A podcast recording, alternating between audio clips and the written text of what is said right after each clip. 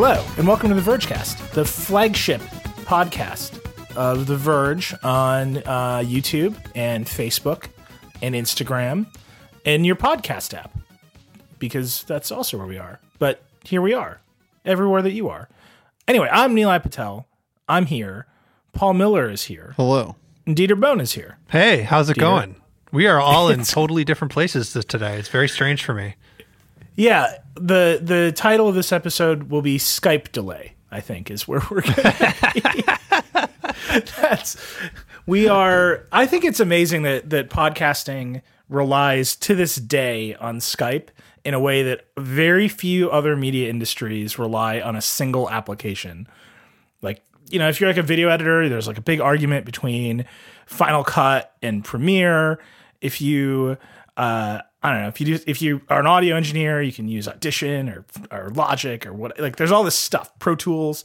But if you make podcasts, there's just Skype. There's I've literally nobody ever asked me to be on a podcast using another app than Skype. I wonder if the people at Skype know this. I wonder if they, it's just like a business for them. I think it is. I feel like it Skype doesn't actually offer anything over any other uh, chat app that you can run on a computer or on your phone, really, except that you can kind of trust that everybody has it and knows how to use it. Yeah, everybody But- installed but Skype in it- 2009, and now we all Yep. have it, and that's the end of it. So you don't have to have the conversation of like, are, are we going to use FaceTime or are we going to use this thing? Or are we going to use Hangouts or the other thing? Just no, just just just use Skype. That's all it is. It's just the default. I did a podcast uh, over FaceTime, but Did you? But it was just me and a buddy, and it was only ever us, and we never had any guests, so we didn't need that flexibility that Skype provides. The Skype provide like Skype doesn't have recording features. They don't even have like high end audio support. Really, I don't there's think like a pro Skype- version of Skype. I don't think Skype even likes me. Every time I open Skype, I'm just like, who has hacked this account today? That's like Yeah. basically what I think. Like, how is my credit Oh, card yeah. going to get stolen out of this app today? And then there was a drama about their redesigned iOS app, which just like they decided to go crazy town. Everyone's like, uh, you're a utility guys. Don't try and make us do stories in Skype. Stop it right now. My old Skype account that I'd had since I first learned about Skype, and then I recorded like all the Engadget podcasts on basically, got hacked, and Yeah. uh, and they won't give it back to me. I like emailed them. I'm like, no, I couldn't prove, I couldn't remember some weird detail about my past, and so like they're like, nope, we're just not giving you this back. That's about right. Anyway, here's this story uh, of the week. Uh, there's much stuff to talk about, but lots of little things. Not a huge week in news. So I, uh, you know, in our rundown, I've got a bunch of little news, all this sort of stuff. We're going to talk to Lauren Goode about the next episode of Next Level, which is awesome. Actually, you should watch it. We're going to talk to her in a bit about that. And then I actually tweeted out and had people just suggest things for us to talk about. So I might randomly spice those in. But we should start actually, and we rarely ever do this. We should start with some Verge news because we launched a big new thing this week. It's Dieter's big project, along with Dan Seifert and a bunch of other people. Uh, Guidebook, which is our expanded reviews program. Dieter, you, you want to get into it? Yeah, so we are very excited about it. Uh, we are going with the, this idea of guidebook because it's sort of like a, a city guide for tech. And what that means to us is we're going to continue to do the like high end Verge reviews that we've always done. We're going to have really great video, really like good, well written reviews that explain what's good and like how it works and you know why it matters to you in your real life. Um, we're still going to give them a score, that whole nine. But in addition to doing that, we wanted to do a bunch of other stuff. So we know that, for example, this is my next uh, should be updated on a regular basis. So we're going to do that. We're bringing back what's in your bag. So you know that seems to be what everybody's most excited about, which I think is hilarious. uh, but that's coming back. I'm dreading big being thing that asked to we're- do what's in your bag. Why? There's nothing in my bag. It's a, it's like old phones. It's like an iPad that I, I haven't mean- charged in ten years. You don't have like a a, a go a go kit like i I'm going to a tech event. I need to be ready.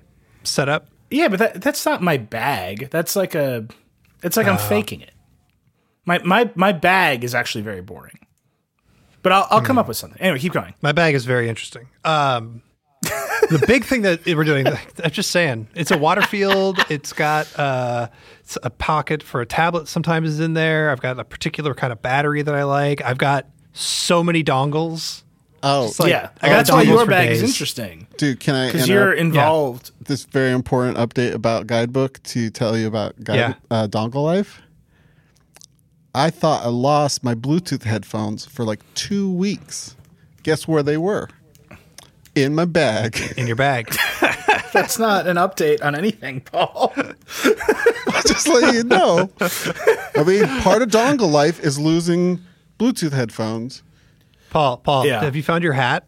Yeah, yeah. I was in my roommate's It's on room. your head. Oh, God. oh my god. Um, no, the big thing with Guidebook is that we are integrating uh, a how a, a really rigorous how-to program into it. I have broken Paul. I love guidebook though. Guide, guidebook is just Dieter like being a gentle parent, like a gently disapproving parent for mm. all of you in your lives. How tos. Anyway, Lots how of how tos. We've got a big how-to series. We're going to have a regular series where we actually explain how to use all this tech. We're open to very many suggestions. You know, shoot us an email. Uh, we are going to be launching how-to stories alongside reviews, so that um, when you when we have a big review, we'll have the big review. We'll also have a bunch of stuff explaining how to use the thing. Um, and we've also got a, a bunch of like how-to video series ideas that we're really excited about. Uh, if you saw the one that uh, Jake did along with James Vincent's "You Should Use a Password Manager" article. Um, there's uh, a lot more in that vein, but like cooler, bigger ideas coming very soon. And basically, the Verge's reviews have always sort of been backed by the sense that we're we're experts, right? We know this stuff. We live this stuff day in day out. Uh, we're paying attention to all of the trends and everything that's coming, and so we can put it in that tech context. But the Verge is also about culture and how it affects culture, and so we can take that tech context and humanize it, and then present that to you in a review format that is just about just as much about the gadget as a cultural object like a movie as it is about a tech object that has you know a processor and RAM and whatever. Uh, but taking that sense of the thing that we're very good at and marrying it to we actually are going to tell you how to use it uh, feels like it's it's genuinely interesting to me, and that's that's why I started by saying it's sort of like a city guide. It's from somebody you trust. It, they tell you what you need to know, but they're not gonna like overload you with like insanely granular details that you don't care about. And I would, I would. That's s- guidebook. uh, tell me if I'm speaking out of turn, but I, I would say most of the how tos, in a sense, like I, I would say most Vergecast liter, uh, listeners are already kind of citizens of that city. And like I, I think of a lot of the how tos that we've done are things that like I kind of already knew how to do, or I knew for sure I could figure out how to do it. But if like a friend or family member asked me how to do it, I wouldn't know definitively the best way, and also I'd be kind of annoyed trying to like help them out. Right. yeah, it's the sort of thing resource. where like if someone asks you how to do it, you're just like, just give me your phone, I'll do it for you because it's easier than trying to like walk Right. them through it. So we'll, we'll actually try and walk you through it. So, so just just so you know, like when you see on the verge a how to is like, well, I already know how to do that. Yeah, but maybe somebody in your life didn't know how, and that's we're trying to help them too. Plus, I, I think these phones in particular, but everything, there's so much stuff I want to do with it, and I I often just need to be reminded that I can. Hmm. Right, and that's like that's part of it too. Like, oh, I can just like spend a little time and get more out of the things I have. Yeah. But I think m- more importantly, and just in context, like we're expanding our reviews program. Great. We're expanding this is my next, which tells you what to buy. We're expanding this how to program, which tells you more how to how to get more out of what you bought. But I think another important piece of this whole puzzle to me is that I love the Wirecutter. Like I think it's wonderful. I'm very happy to read it and use it and share. I told somebody to buy a laptop off the Wirecutter today. Uh, but I think that service is for people who don't love technology, right? They just they need a service, they need a utility. I think our site is for people who love this stuff and they want to engage with it more and better. And I think there's a huge opportunity there in this space to build something that is obviously competitive with Wirecutter. We're, we're competitors, we love them, but so it goes, but also is different, right? And like meaningfully different and provides a different kind of service. Uh, and that space to me doesn't feel completely uh, like owned or saturated. And I think there's just a big opportunity for us there. So I'm super excited about it. yeah, and I mean, in a very similar vein, like we also love, you know, Ars Technica, right? We we love how like in depth they get with benchmarks. Uh, but that also, like, and yes, they're also competitive with us, uh, but we love them. But that's also not precisely the thing that we're we're trying to do. We're we're trying to do something that's particularly for a Verge audience, and we have a pretty expansive view of what that means. But it's it's definitely sort of assumes a basic interest in tech and what it means in your life, not necessarily like knowing exactly what a you know Xeon processor is. I should really come up with a better, more uh, recent nerdy processor example. yeah, especially because I don't. They're around. I mean, like, look, if you are building still a around. server farm or workstation, Yeah. uh, rest assured that we will soon have a how-to article for you. Where Paul builds a server farm. By the way, Paul, you're taking a trip soon to a location North Carolina. Uh, we've bought a Oh, plot we're of built, land. we're not just building out like one rack. We're doing the whole building. So we got to work in building. like cooling. yeah, yeah. Solar hopefully, power. Yeah, hopefully we do some of our own energy gathering as well, for sure. Yeah, how to optimize your server farm to run its own air conditioning system, I think is one of those Verge stories that we have to do. Um, We but should yeah, do that's a kind whole of series where we start with nothing but sticks and, and wood and branches and, and build our way up through all of uh, the history of technology up to phones. Absolutely. Just every how to will be like how to make a fire, how to how to you know smelt metal, just down How the to line. smelt. I'm ready for it. Uh, It's like a skill tree. how does I would I would 100% read slash watch how to smelt. Anyway, so that's guidebook. It's it's the big Verge news of the week. I wanted to put it out there right in front. Uh, I know, particularly for the Vergecast audience, it's something I hope you're interested in. It's something we're taking feedback on. You know, we we just launched the thing. We made a bunch of decisions based on what I think are uh, good bets and like solid data about what's been popular in the past. But we're always looking for the next thing. So give us feedback. We we love it. Um, you can tweet Reddit Dieter. He's at Backlon. Just let him know everything you love and hate about Guidebook, uh, and your wishes will be Also, instantly uh, granted. if, if you've got ideas for how-to articles, uh, Chris Welch is the the person to tweet. I think he's just at Chris Welch. Um, there's other stuff that I haven't even mentioned. Like we decided to create a new category called Editor's Choice, where we talk about our very favorite things. Um, there's a bunch of stuff, and we could we could get into a long discussion uh, about all the different discussions about uh, scores on reviews because I know that the, the Vergecast audience might love that. Yes. We'll set that aside for now, but they're staying. We're just simplifying the system a little bit. Give them a TLDR. How are you simplifying it? Uh, instead of like zero to 10, and you could have like a 7.7 and a 7.8, we're just going from like, we're having even numbers and then also 0.5s. Uh, because I don't know if you've heard Nilay, I give this spiel before, but uh, we there's like this thing he says World of No Sevens. Seven is like, good but not great. It's like the default score for a lot of stuff. And we found that we were like it's while it's fun to argue about a, like a 0.3 versus a 0.4 thing, it to us that that's actually an editorial thing. It's not like a strict like you know perfectly evenly scaled benchmark of like its pure quality because our scores are contextual to the category of the thing, the time it was released, you know, the context in which it it arrived, um, and so it's to us it really is more like a score on a movie review, right? Like it is this good in this context in this world, um, and that having those tiny little pip updates gives the impression that it is some sort of scientific measurement when really what it is is an editorial like i don't know judgment. And and so since that's what it is i feel like 0, 0.0 and 0.5 scores do a better job of conveying that to more readers. Um, I will point out that I spent a very long time playing devil's advocate to keep the the score system as complicated and have as many points as possible. Uh, Dan Seifert and uh, Lauren Goode and Vlad Savov argued for the the simpler system. We also had some crazy ideas. We we considered a system where the default score was zero, and a bad device would have a negative score, and a good device would have a positive score. Um, which is like really fascinating, but I also know that like the amount of drama that would ca- come from me saying that like a random Android phone that was pretty good got a score of zero would not be worth switching to that. So you're system. saying you, you Oh, it's you totally worth it. you couldn't take the heat. uh, yeah, basically, I'm I'm a chicken. No. A stock mid-range Android phone is zero. Yeah. Right? Like you Yeah, you okay. buy whatever the best Qualcomm chipset is at that minute. You put a reasonably Yeah. high resolution display on it. You have a case that isn't that doesn't like hurt you.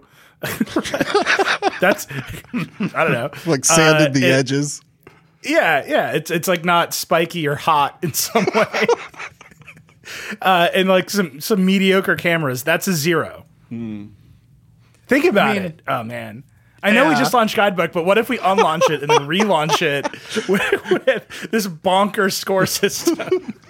This is uh, this is Jake Kastrenakes' score system, and when he presented it to the team, um, we literally were just like agape with how what a genius it was. We just sat there and were like, we could do this. Yeah. Uh, but then Paul's right. I, I dialed it back. I th- some value to scores is that people understand what they mean. like, Yeah, I a mean, there's score of negative three point five is not translatable out in the world. But I will tell you this. I, this is my promise to the reader. Every time we score something, if you type in the right passphrase on theverge.com, I won't reveal what it is. It will translate it into a bonkers negative score. Uh, and if you ever figure out what that passphrase is, you're the winner. What? This is the longest. This is. I'm just saying it's true. It's absolutely true. I'm not. I'm definitely not making that up. Anyway, do you want to talk about news? No, I got to go figure out Yeah. this password. Yeah, just keep typing into the website. Okay. Just boost those on page times as long as you can. Will do. All right. It works better if you uh, open it up in multiple tabs and then type a different word into each tab. No, I'm going to look at the source code. If you watch every won't single be video there. we publish a thousand times, the passcode is revealed. just an idea, just another idea I have. Let's talk about news. So uh, I actually asked people what we should talk about this week. It was a quiet week, uh, and a bunch of people actually suggested this to me. Um, it's kind of it's kind of big news. I guess we're starting on on a, on a down, but a bunch of old products are going away. Yeah. So Apple today confirmed the iPod Nano and iPod Shuffle are gone, which is end of an era. The iPod Touch remains. It starts at 329. I don't think the Touch has been updated in a million years. Are people out there still buying Yeah, iPod no, Super Touches? hasn't. Well, they just updated it with new storage for yeah, this they're not uh, switch over. They're not trying very hard. Um, it's interesting because that Spotify Shuffle clone just came out, right? The Mighty. Yeah. It's like 85 bucks Yeah, and it's so- basically an iPod Shuffle that runs Spotify. So Jake wrote like a great like timeline um, of of the um, like the history of the Nano, and uh, I was working with him on it today, and I realized that the the iPhone didn't just kill the BlackBerry keyboard. Keyboard. It killed the iPod Yeah. click wheel. Yeah. Like the Yeah. right when the iPhone took off, is it's like click wheel is dead, and like I realized like all the nanos after the click wheel, I, I have no nostalgia for. Like the, it's like, well, I never had that like physical experience with this device, and yeah, I I don't know, I don't know. It's sad. I mean, the last Nano ran that weird iOS clone with like circle icon. It was, Yeah. I mean, it literally looked like they they hired a Chinese contract manufacturer to make an iPhone clone that Yeah, ran iTunes. It looked like a knockoff. I mean, I am I am super not sorry to see the Nano go. I am still bummed about the iPod Classic. Uh, I will say that I am pretty bummed about the Shuffle. Um, I feel like in Apple's mind, it's been replaced with the Apple Watch and Bluetooth headphones, but there's something really great, even though you had to connect it to iTunes. There's something really great about this is just a hundred dollar thing that I can clip around that I just know has music on it. I can plug a pair of headphones into it and go out with it. Um, there, it's it's. I mean, it's very gadgety now for us to think of it that way, but like, there's value. I mean, that's why the Mighty had garnered so much interest because there was like a gap in the market. Yeah. I'm sure that like nostalgia is not the same thing as like making sales. And so Apple can't just keep it around for nostalgia's sake. And they probably have got numbers that tell them there's no way they're going to turn this thing around. Uh, but it's still a bummer. It's still sad because there is uh, a thing about having just like a simple, tiny, no frills, no nonsense, single use gadget. Yeah, if Apple made a mighty like an iPod Shuffle that connects wirelessly to your phone, you make your playlists in Apple Music, and they're just synced there automatically, magically, and then just the light turns green, and you know you're ready to go running. Now you've got a little. But that's device. Apple Apple Watch. Watch. That's the Apple Watch. Yeah, but the Apple Watch is a lot of a lot of money. Right. Well, you can get an old Apple Watch. That's what you should do. I mean, it's funny if like the mighty, if the mighty's biggest competitors like used Apple Watches. That's pretty sad. I think there's also an argument here about scale, and there's been a lot of conversation about Apple's scale lately because there's all these rumors Right. about iPhone pricing and how they might do a crazy expensive like fifteen hundred dollar iPhone eight just because they can't make all of the high end parts they would want to put into it. Um, so they price it higher so less people want to buy it. Obviously, you know, this mighty company is a Kickstarter. If they sell a hundred thousand of these, I bet it's a huge success for that company. Um, yeah. and that's great. And that's the scale at which they live, and that's their business. And hopefully they grow that business, and everyone's successful, and on and on and on. But Apple selling a hundred thousand iPod shuffles is not worth it to them at all. And I think that is. Well, it's not later worth on it to the them. show- Even if they could make a, even if they could make a profit on it, it's not worth it to them because people keep asking them how many have you sold. It gets tracked by Wall Street, and it would literally they would lose like billions of dollars in like market cap value from people being what's going on with the shuffle? Why does this exist? How much does it do it? They would lose more money in like the the perception of the company and how it affects their stock that they would make off of the shuffle if it had poor sales. Right, and they and guess. they have to and they have to support it, and they have to build it into iTunes, and they they should blow up iTunes. Yeah. Like if killing the shuffle is the thing that allows them to kill iTunes, like do it right. Like that's Yeah. worth that's worthwhile. Like I'm so sorry. Like put it in the boat, light the boat on fire, send it into sea, and then turn around and then kill iTunes. Like that's great. Um, I think you shoot a flaming arrow at the boat. If anybody has a bunch of old shuffles and they want to film a video of them launching it to sea and then lighting it on fire with an arrow, I am open to funding that project. Um, just let me know because I'm there for it. Um, No, we should but I- we should burn them in effigy. Otherwise, you're it's that's bad for the environment to throw a bunch of molten shuffles into the sea. Yeah, I would think like take take screenshots of iTunes and then print them out and then Yeah. burn those. Also more flammable. True. I mean, we have we did. I'm not open the mad show at the talking about shuffle. The shuffle did a good job. I'm saying I'm willing to sacrifice the shuffle if it serves the death of iTunes. Also, Yeah. iTunes But- is getting better. You heard it here first. No, it's that is not true. it's true. It launches faster. Come on. It's more responsive. It's not good. You just got a new computer. no, I didn't. Are you sure? Yeah. Because that is the only plausible explanation for iTunes getting better. No, no, no, no. Like They're you just threw more processor at it. No, it's improving. So something else, by the way, speaking of things that overloaded your processor and set things on fire, Adobe has announced that Flash is going away. Wait for it, in 2020. Mm-hmm. Three more years. Paul, can you explain to me why it's going to take that long? Do you know? Because that's uh, when the next presidential election is. if Flash is going to run for president, That I mean, it seems like a time of change and rebirth in America will arrive in 2020, but I have no idea. I, I'm guessing they have to. I really don't know. I mean, a Flash is in a sense kind of like an operating system. Like it, it it really it, like it takes code and interprets it, and then it like displays the results of that code running. You know, so Yeah. it makes sense that for all the companies out there that you know, like think of like like um, you know you get HR training and it's like a weird flash app or something like that. You know, like obviously that's like r- very old now, but there's I'm sure companies still relying on it. So Adobe has to provide some sort of like we will continue to support this thing that we sold you products to build in, you know, for a time, but know that it will be dead then. And li- Yeah. like how Microsoft deprecates something like Windows XP or Yeah. whatever. So can I actually give a, a small little like appreciation to Flash because it did do some nice things that we are genuinely maybe gonna miss a little bit. I know it's easy to hate on it. I Homestar know that Runner. it's bad. I know that it sucks on your processor. Homestar Runner is actually not a bad example. Here is the thing that Flash did that uh, we do not have a very good one-to-one replacement for.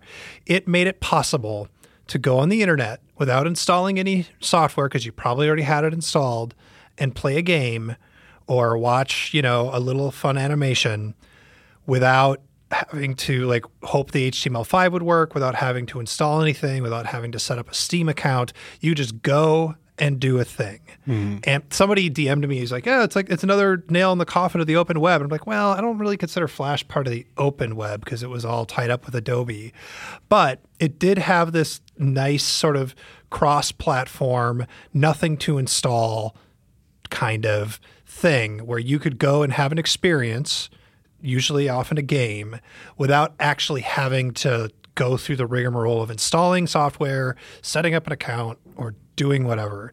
Um, and I know that the, the conventional wisdom now is cross-platform stuff like Flash and I don't know even Java is inherently bad because it's not doesn't feel native to the thing you're using it on. But there is a benefit to knowing that you can make a thing and not having to overthink you know the platforms that it's going to show up on. It's a little bit agnostic to the client. Or at least it's better than some of the other stuff that's out there.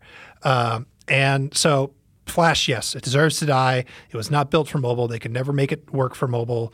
Uh, john gruber made this point that it died as soon as they said they were killing the android version. All that is totally fair and true but as we light this boat on fire, it is worth shedding a small tear for the thing that we're that we're losing Right. a little bit. And I don't see a good replacement for it on the horizon. There's not like what's the what's a great like in your browser or like out on the internet game replacement for Flash. It's- there's kind of not there. It got killed by the App Store and you know on your phone. Web WebGL exists, and they're working on a, a a GL or a, not GL, like an equivalent to like Vulkan, um, like Yeah. a project for the web. There's WebAssembly for like basically you can write native programs. So like there's basically you know like OpenSend, and then like the actual things that Flash do did or that can be done by like Canvas or um, like SVG. But like a lot of like the Just like I've we've heard these promises that the the like stuff built into the HTML web platform is going to be able to replace Flash for many well, years. think about those- And I feel like we it's always like two years away. I I played you know those games where you're like a circle and then you go uh, roam around and try to eat other circles. They're like massively multiplayer. They're like HTML5 games. There's a, there's some pretty popular HTML5 games. And then like the equivalent of Homestar Runner all like happens just on YouTube now. Like if it's just animation entertainment, um yeah, I, I do see what you're saying though. I mean, there is like there's no like real like new Newgrounds equivalent right now, but Right. but there That's the, the tech. I mean, right? like Unity, you can make a game in Unity and like compile it to WebGL, like it just runs in browsers. Well, I think what Dieter's getting at, what actually I think both of you are getting at, is let's use Homestar Runner as an example. That was a website that I went to consistently every day, and I mm-hmm. had a bunch of other experiences on that website, and they could sell me merch and do books and all this other stuff. And they built a business around Flash animations in their home, right on their platform. Mm-hmm. Yeah. Whereas now, if you wanted to build a business around that, you would do it on YouTube. Yeah. And you wouldn't be able to do any of the ancillary stuff the way that that they were able to do at that time. We live in- Newgrounds was a whole business. Yeah. It was a massive business built on the web because of Flash. And you now you can't build that same kind of business in the App Store. Not really at all. We live So in I- the the Lincoln bio era. the Lincoln bio. I thought you were talking about biography of Abraham Lincoln. I was so confused. I was like, "What obscure?" I'll, you know what? I'll work. I'll this? workshop that. Yeah, that's a good line. Yeah, Lincoln Bio is great, right? Like everyone is trying to get you to leave the weird proprietary platform and go to some other proprietary platform. No one is really trying to build a single place on the web where they live. And I was actually talking about this with uh, Kaitlyn Tiffany, one of our culture reporters, today. That it it's hard to imagine the the like kind of blogs that we had and we started from that led to massive careers like happening again right now. And you what you would do right now is you'd build that off like a newsletter. You wouldn't build it off I started a blog about some niche interest. I think that's just like Flash enabled that moment in it. Like one of my favorite websites actually in the early aughts was called flashenabled.com. Do you remember this? Uh, it was just it was a totally weird niche website. It was like right when Flash was like a, the hottest thing. Um, and like Flash enabled hardware was coming out. Like you could you could code hardware with Flash. Uh, and it was just it was basically just a gadget blog for cool Flash things. It was just neat. It's gone. It's not relevant anymore. But it was just a moment in time that I thought was really cool. I think that's actually how I got into gadget blogs, like way back when. Speaking of other old tech that is having weird moments, uh, Microsoft announced that it was going to kill paint and then like unkilled it in a weird way. So they, they announced that paint was over. They called it and then everyone should deprecated. deprecated. And then they were going to put some of the features into Paint 3D. Deprecated is the name of the boat that you laid on fire, by the way. The, uh, the, the HMS deprecated. Deprecated. All aboard! No, so they, they announced they were deprecating it, and then there was like an outcry, like an actual outcry. Like people were sad about paint going away, and then they sort of reverse tack and said, "We're putting it into the Windows Store for free, but what we really want you to use is Paint 3D." So Yeah. that's like a Microsoft happy has bad ideas about what its customers have deep affinity and love for. They- uh, oh man, people people just love them some live tiles. They love Windows so much. Like no, they, they use Windows. They don't they don't love it. But people loved Paint. They have like nostalgic fond memories of it. And the idea that Microsoft could miss that and like space on that, they don't have that many products that people have a deep abiding love for. They should have they- you know, it was a, it was a miss. It was a mistake, and uh, it's good that they turned it around. the, the Yeah. in the three the the paint 3D is the real signal to me that they're they're they're, they're missing it. Like like do you remember that time in the Renaissance when they discovered sculpture and everybody stopped painting in 2D? like what what are you thinking? That was a great year. I mean, I'm not that old. Sorry. Okay, and then a few more, a few more randoms. And then we got to read an ad. Uh, talk to Lauren. Uh, this one, I think this is strange. So there's Google had results this week. We'll talk about that later. But they also released basically the final version of Android O, and inside Yeah. of it is kind of an Easter egg of an octopus. And our headline, which I thought was great, was "Does Google think octopus is a dessert?" Which is such an open question. Like it really at really demands of the reader. A, a, a semantic discussion of what dessert is. But Dieter, have you I heard mean, you can anything? you can. I've not. You can literally candy anything, though. I mean, It's it's true.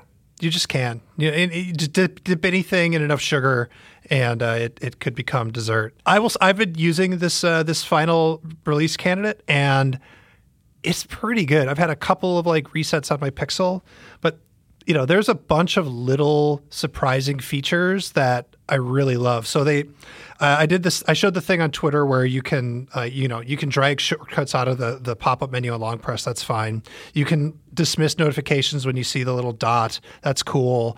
Um, the thing I discovered or forgot about, but I love that's around today, is if you highlight some text, they're better at like selecting the thing you're trying to highlight. It uses a little bit of machine learning to do that, and then the options that pop up are actually smarter. So I highlighted uh, a Google Doc link that hadn't been turned into a URL for some reason because the app was dumb, Slack. But it the Android's copy and paste pop up saw that it was at docs.google.com and just gave me a button to open it so I wouldn't have to like copy and paste a link and figure it out, which is really smart Yeah. anyway, I am pretty excited for Android O. It has like it has like those two features and that's it. Uh, but I'm still like it's Yeah. nice. Well, Google didn't Google promise like 11 new Daydream VR phones this year? Like it's it's the- Yes. it's soon to be August. That's a that's not a lot of time to announce 11 phones and ship them. Well, they're they're that's probably they're counting the S8 and the S8 Plus as two different phones, right? There you go. You're down to 9. Mm. Yeah. Nine phones. Pixel Pixel XL seven. We've already got like Okay. I don't know the ZenFone or some random thing six. Uh, I don't know. Maybe that maybe they'll count different storage options. That's where they're going to be. I mean, Moto Z. Here's here's Google's real problem with Daydream. Uh, it's not VR. It's I mean it's VR. Like they like nobody cares about Daydream and the scale that they do. Uh, disclosure: My wife works for Oculus.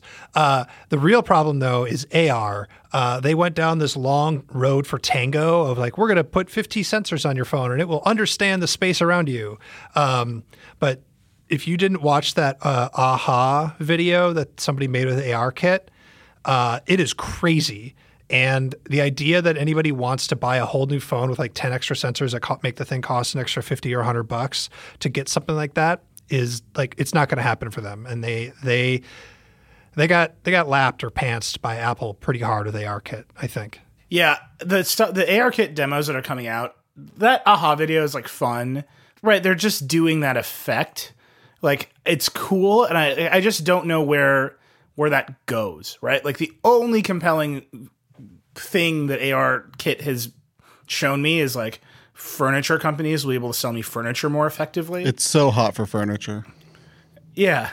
But like so the aha video is great and cool, but it's a lot of those demos and they need to turn into something else. I think there's still room to compete if you can figure out a compelling vision for what you want to do with it. You could right? pull- like pull a Apple's Roomba. way ahead.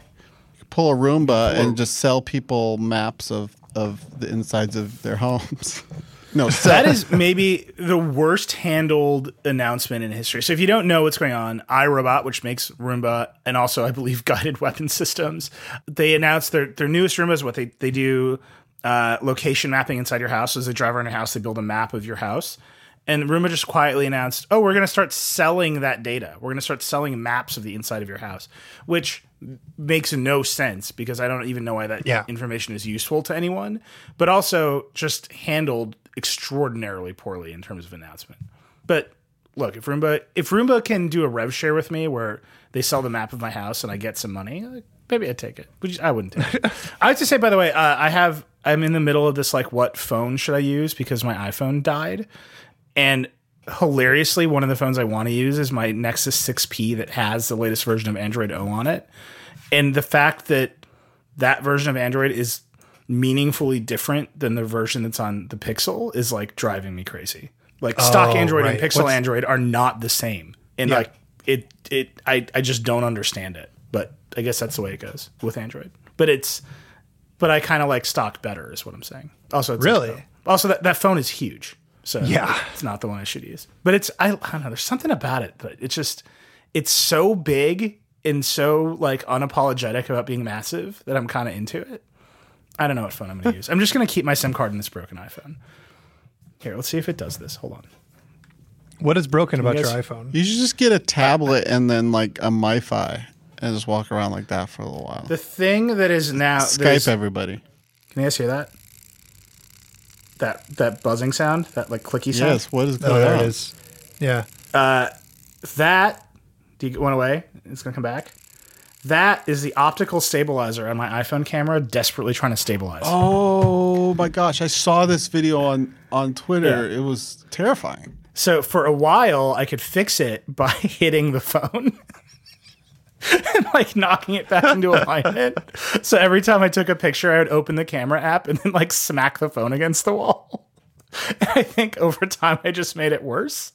Uh, so now I, you can't have a phone without a camera that works. So I got to put it in something. And I'm I'm literally sitting here with four phones in front of me debating. It's just going to be the iPhone 7.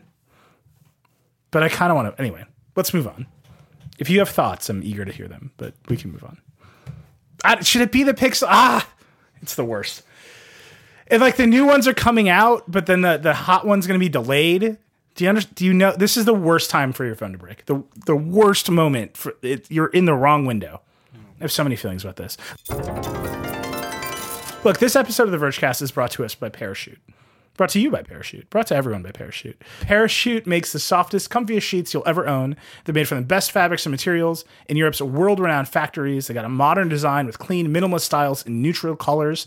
They're responsibly made. They're all natural. There's no harmful chemicals or synthetic softeners. They will last and last, and actually only get softer with time. And they give back. So they're partnered with the United Nations Foundation to donate malaria prevention bed nets. They've actually donated over 16,000 so far, and all the returns are donated to Habitat for Humanity. So visit parachutehome.com slash verge. You get free shipping and returns. That's parachutehome.com slash verge. They offer a 60 night trial. So if you don't love it, just send it back and there's no questions asked. That is parachutehome.com slash verge.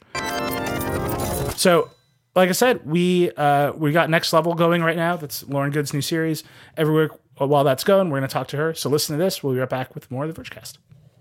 Lauren, how you doing? You're back. Nilay, hello. How's the Vergecast going? The Vergecast so far, I have to tell you, is is like a wild ride. It's I, I've been describing it as like a, a live Twitch stream, basically. Uh, but it's like a slow week in news. But that gives us more time to talk about your show, which is you just did your third episode, which is wild stuff. Uh, but you talk about uh, prescription video games, which sounds wild to me.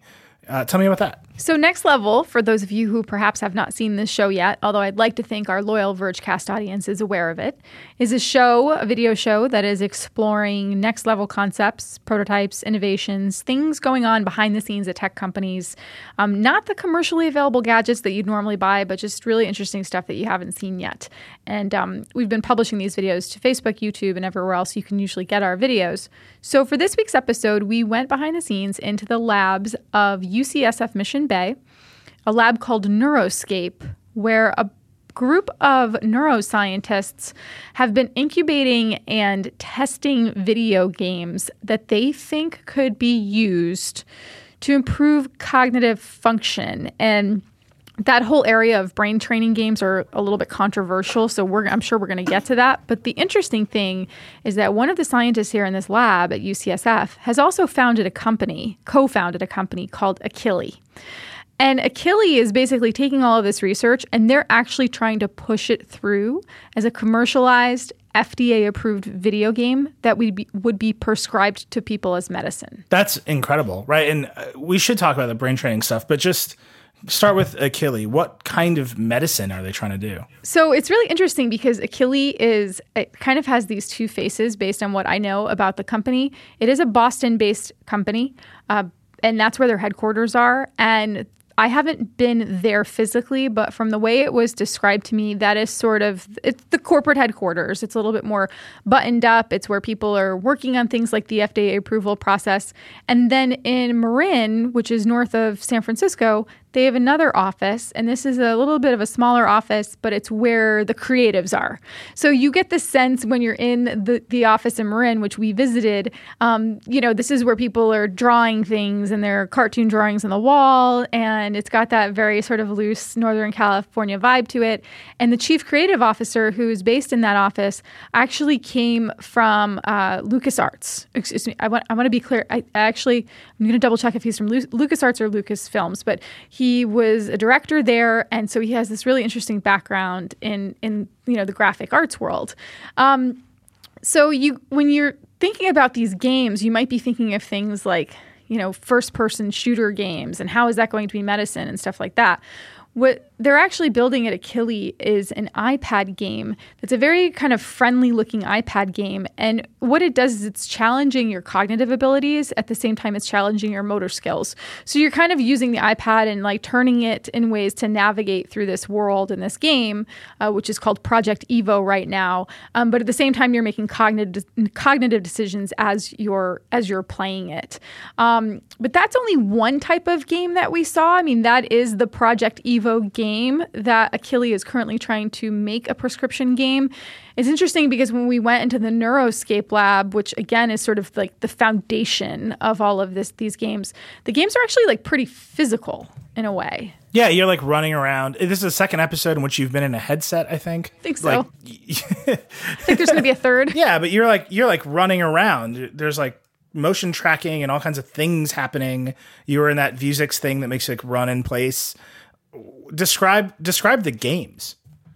So the Neuroscape games, which again are not the ones that are necessarily going to be FDA approved, but are just at a very sort of fundamental research level right now.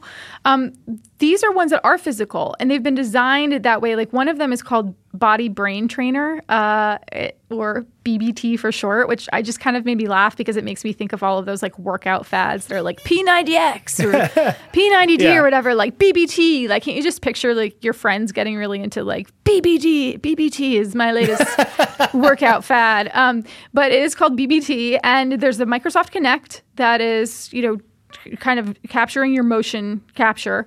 And you connect a Bluetooth heart rate strap to your chest so the game can read your heart rate. And you're looking at a bunch of items on the on this giant screen and you have to run around the room to kind of like physically select corresponding items. So if the if the game flashes like a green pepper at you, and then on the four corners of the screen, there are four different kinds of vegetables, and one of them happens to be green pepper. You have to run, physically run in the direction of that green pepper. So as you're doing it, your heart rate is actually it's it's elevated. It's getting it's getting higher because you're getting physically taxed. And what they're studying there is, and I realize, you know, as I'm saying this, I'm realizing like I'm not talking about the cognitive disorders they're trying to address. And I'm sorry about that. I need to get to that. But like as you're doing all this, they're trying to see if because you're so physically engaged and you're so immersed in a game that that makes your brain function differently. And the kind of thing that they're all trying to address are are conditions such as um, attention deficit disorders, potentially depression, uh, potentially Alzheimer's disease, really anything uh, that could impact your cognitive function or your cognitive abilities in some way. Uh, so it's like really interesting stuff. Another game I played did involve one of those crazy Omni Virtuix platforms um, in a VR headset, and I found it to be. Um, I mean, I could go on about that game forever because it was really Oh, let me just say this. That night after I played that game, I had a very vivid dream about being lost in a city. And that's what that game is about. That game puts you in a VR headset and puts you on one of those weird little treadmill machines where you are wandering around a city and your brain is supposed to be, you know, sort of map, you're mapping it in your brain. Okay, there's the Chase Bank. Okay, there's the Starbucks. And then as each level progresses, they they purposely mix up the city in a, in a sense. So you you are sort of feeling disoriented, but you're supposed to sort of be training your cells and engaging your cells in a way that helps you remember things, remember patterns. Um, and I was like, wow. I mean, I found the game very challenging, and that night I really did have like a, a like an alarming dream. Like I'm lost in a city, um, which is just like crazy to think about. But those are the examples of the kinds of games they're incubating. They're incubating at Neuroscape. So, and and those are supposed to obviously treat ADHD, depression, Alzheimer's. So that what's the path from we've invented this game, we're doing these tests to see how well they work to actually prescribing video games? Very, very rigorous clinical trials and gathering more evidence and getting the FDA's approval. So it is a long road. I mean, Neuroscape has been in existence for 12 years, and Akili has been working on this now for at least a few years. So um, it's a it's a long path and it's an expensive path. But um, yeah, I mean, this is one of the things that Akili hopes will set it apart from other brain training games because the whole topic of brain training is incredibly controversial. It's something that a lot of scientists have come out and spoken uh, against openly that you know, saying that there is very little evidence that any of these brain training games, such as Lumosity or Brain HQ or Cognifit or Focus Education, and I think even our education secretary, Betsy DeVos's family, has a brain training company. Um, you know, like people have come out and said there's very little evidence that this type of cognitive training can help with other cognitive issues. It comes down to something that's known as the transfer effect. Scientists say that they're not really sure that it, training your brain very, you know, in in a focused way in one area will help it with other tasks. It's almost like, hmm, you know, if I go to the gym and I like lift arms, is that really going to help me run faster, right? And so or or legs, like it's you're kind of you're you're focusing on one task when you're training these brain game when you're using these brain games. And so there's like the jury is still out on whether that actually helps you in other areas of your cognitive abilities. But then there are other scientists who really believe that this can help your cognitive abilities, and especially as you get people sort of in a more immersive environment. And that's the kind of thing that Neuroscape is trying to prove in its labs, and it's the kind of thing that Akili hopes to prove through um, clinical trials. And it's currently in phase three clinical trials. So Akili has actual products, right? They have games that are going through these trials. They're not just concepts. Did you get to play with those games? Yeah, and that was the Project Evo game. That's the one that they are using right now, and they only let us. Uh, interestingly, they only let us play it for short periods of time and they only let us sh- show it on camera for very brief periods of time, you know, five seconds or less, because it's in trials right now. And so that means that there are people out there, participants who are using a placebo and participants who are using the actual game they're trying to test. And they're very concerned that with extended media, you know, being out there that shows the games, that the participants could possibly see our coverage and then say, "Oh wow, I'm in the placebo group," or you know what I mean, or oh, wow. or figure out that they're in the actual um, the test group. So they are uh, so they're very uh, cagey about showing this game. But I did have the opportunity to play the game on the iPad, and like I said earlier, it just kind of feels like a fun sort of navigation Mario Kart like game where you're on this road and you're kind of you're swerving around, um, and, but you, it's engaging your brain at the same time that you're kind of moving the iPad around in your hands. Yeah, it's funny because there's um, I think there's a racing game for Xbox called Evo. Oh, Every time when in the early part of this project, when you were talking about it, I was like, they made a racing game. Like I was so confused. Yeah, you're like, isn't this basically But Mario? they- Doesn't everything come back to Mario Kart? yeah, basically. Have you Um, ever used any of these brain training is- games, by the way? Like, have you ever tried Lumosity or anything like that that you play on your computer or a mobile app? Yeah, I've, I've tried a couple. You know, I um I have like a really bad memory. This is just a thing, and I, I've always thought if I could just get better at faces and names, I would be a like a superhero. Like I would be unstoppable if I could just remember people's names. Right, like I would I would be the best journalist in the world. Right. Um, and so I've tried a couple, like you know, they're out there to like help you get better at it, and they've never really done anything for me. But I think that's just I might just be broken. Like maybe it's just not effective. Um, but I mean, I, I've played with them. They they just seem like games, and I think that's kind of what you're getting at with this like transfer effect issue. Mm-hmm. Is I can get really good at a game, but that doesn't right. Like I'm pretty good at Grand Theft Auto Five, but that doesn't mean I can actually rob a bank or fly a helicopter.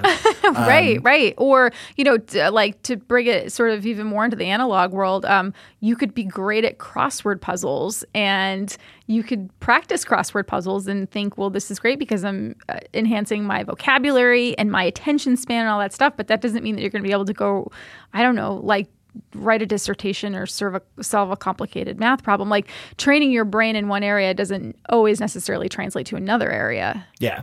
So what's um as you came I don't want to give away the whole episode, but as you you came to the end of the episode, what's what's your big takeaway? I think that the idea of digital medicine or software as medicine is a really interesting concept because you know in recent years there's been a new category of FDA approved medical apps which I think are literally just called like approved medical app, you know mobile medical apps um, that fall within a certain category and um, you know are being used in a variety of different ways but other than that, there isn't really software that's been prescribed in this way, at least according to Neuroscape and Akili's scientists. So, so um, you know, I think that if they're able to push this through, it's interesting not just because of the games themselves, but because it would possibly establish or create an entirely new category of digital medicine. Um, and obviously healthcare and medicine is a really big topic right now uh, in our country and so i think the implications um, are possibly very big and possibly very interesting but i do think that there are a lot of skeptics uh, around this you know this topic. Um, they do still have a lot of evidence to gather and a lot to prove and I, you know we don't actually know at this point if their games will become prescription based but it's it's a really it's an in, for lack of a better word and i probably overused it but it's a pretty interesting it's a pretty interesting idea. And at the very least these games are also the kind of thing that can be used as biomarkers in other trials. Even if the games are not prescribed as medicine themselves um, they you know could sort of create things that could be used in trials for other things. Um, so yeah, uh, it's a space we're certainly going to be keeping an eye on. Of course, Liz Lopatto, our science editor, has also also written about this before, as has Rachel Becker. So once Akili does have results from the, from their phase three clinical trials to share, I'm sure we'll be all over it, all over the story. And um, and yeah, Yeah, I think the other part of it to me that's interesting is there's so much bad fake sham medicine out there. Like if this works, then the you know it's really easy to clone software. You know, you need like a patent license to manufacture prescription drugs. Often, you need approval, you need regulatory approval, you need permission. Are we going to get to a place where you need permission from the government to manufacture software or develop software that works? Like prescription software is like a fascinating problem. And then it's like, is there going to be like the shitty goop version of this, which is just built on lies about like recentering your energy by playing a video game? Like there's there's so much good and bad that comes from this if it works, and it, like the the way it's going to stretch out, I think is just absolutely fascinating. on the upside, there could be medicine with no, you know, side effects. Software is medicine, very little side effects. On the downside, there will be the goops of the world. So there's that. yeah. Um, okay, so you've got one episode left in this season of Next Level. Uh, tell us about it. Give us give us a little hint. Ooh, okay. I kind of want to keep the company a secret for now, if that's okay. So you're Okay. all just going to have to wait Keep the until, company a secret. until next Tuesday. Yeah. But we are diving into light field display technology. And we're talking to a company that believes the future of our interaction with, you know, digital media um, could potentially be smartphone free, which is a very big conversation that's happening right now among top technologists. Uh, I think Mark Zuckerberg just earlier this week on Facebook's earnings call was talking about AR, but said he believes that. You know, he doesn't seem super bullish on glasses, and he says he believes people are going to be looking at their mobile phones for um, a long time to come. At least I'm paraphrasing uh, a little bit, but you know, he's he's like pro smartphone right now. And then there are other technologists who we speak to who say, yeah, what's what's the post mobile world? Maybe we won't be looking at these glass rectangles in a few years. Maybe we'll all be looking at things through headsets and glasses. And so this next episode is focused on a company that has been working on some really interesting uh, optical technology, light field display technology, and they're working this stuff into headsets in a way that they think is is going to change the way we interact with our, you know, the way we compute essentially. Yeah. Well, We've I tried a lot of know what you're headsets here at The about. Verge. Yeah, I was going to say we a like it's all a- of us yeah. between you and me and Dieter and Adi Robertson and like every Nick staff, everybody on our staff. I feel like we've probably tried every headset out there. Yeah, but I think, like I said, I the, the listeners don't know, but I know because I got to read the script. Um, it's a super exciting episode and a super exciting concept. I think the big question for me is these headsets got to get smaller, right? And like that's the game. But you got to check it out. Well, the show comes out on Tuesdays. Tuesday, so this is going to be August first. Tuesday, August first. Very early in the morning. August Set your alarms. Final episode of this season of Next Level, uh, and then we'll have you back on the Vergecast next week to talk about your your secret headset episode. Um, but the, the season's been going great so far. I've loved every episode. I've loved having you on the Vergecast. Thank you so much for joining us again. Thank you for having me on. Okay, so the, here's another story. We're back, by the way. Thank you, Lauren. Here's another story that was suggested that we talk about from Twitter. I don't know if you guys saw this. There's a company in Wisconsin that is offering to implant NFC chips into their employees' hands instead of key cards. And obviously, it was announced. No, they haven't done it yet. They're going to have a, a chipping party where they serve chips and salsa and put chips in the employees. Like lots of employees have signed up for it. Uh, but obviously, it got announced, and there was like a huge uproar over it because it is terrifying.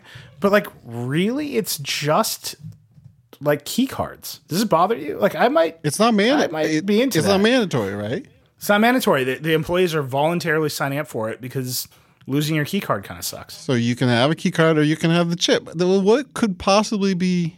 I don't know. Sounds great. It's it's a digital. It's like a digital equivalent of branding you as uh, like owned by the company is the thing that's creepy about it. See, but that's the thing. I feel like that in my soul every time I show up to work. Like, oh, these guys, they got me. so now, in I this, will say that's because I say that to Paul. every yeah, time he walks yeah. Neil door. says that to me a lot. I I own point you. to myself. I own you. I say, "This guy, he's got you." so in Instead this, of good morning, how you doing, Nilay? I just says sucker. so it's like like post irony to get yourself branded. You know what I mean? I don't know. It's not like this makes you an Instagram influencer. It just gets you into the office and like makes the vending machine go faster. Uh, I mean, I was like, Adi wrote the post for us. She actually has uh, an NFC chip in her hand. She and she has a magnet in her finger. Ben Popper has a magnet in his finger. I think we have some other people too. Ben removed the magnet because he had to get an MRI. Oh yeah. So Adi wrote a story about how her magnet is failing. and She's thinking of getting it removed, and the whole biohacking movement. Uh, and you know, five years ago when we launched The Verge, biohacking was like a rage. Like we had a bunch of stories about it. They all did extraordinarily well. Um, that movement seems to have subsided because you know the magnets are dying, and like literally, Adi she doesn't feel anything with the magnet in her finger anymore. And she in the post about this key card. She said, I have an NFC chip in my hand. I have tried for years to get it to be my office key card and I can't get it to work. I think that's actually the problem, right? The stuff goes obsolete, Yeah. it stops working. The op, like you know, you you you move office buildings and you get a new like door system, and your key card isn't compatible with it. If there was ever an argument for open standards. I think it's putting a chip in your hand. yeah. Um, but I would I would do this.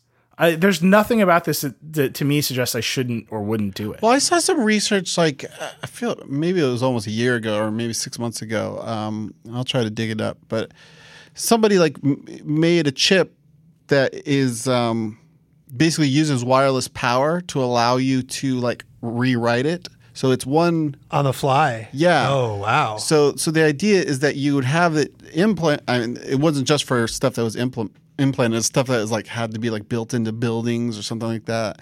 Um, but it could be updated. So, like, like I would love it if I could like you know put my credit card in my hand, but you know like I, I, get hacked, I need a new card, and now my hand doesn't work. But if you know, like, and, and as as different systems come online, like you know, some su- subway systems work with like those contact, uh, you know, the tapper things, and our our office building works like that. Like if if I could like buy a snack, swipe into work, swipe out of work, and like swipe into the subway without ever pulling out my wallet, that'd be pretty cool. yeah, it could all you know just be attached to one single government ID, and then they can they can track everything that you do, and it'll be fine. Right, and there's like a prefix, six six six.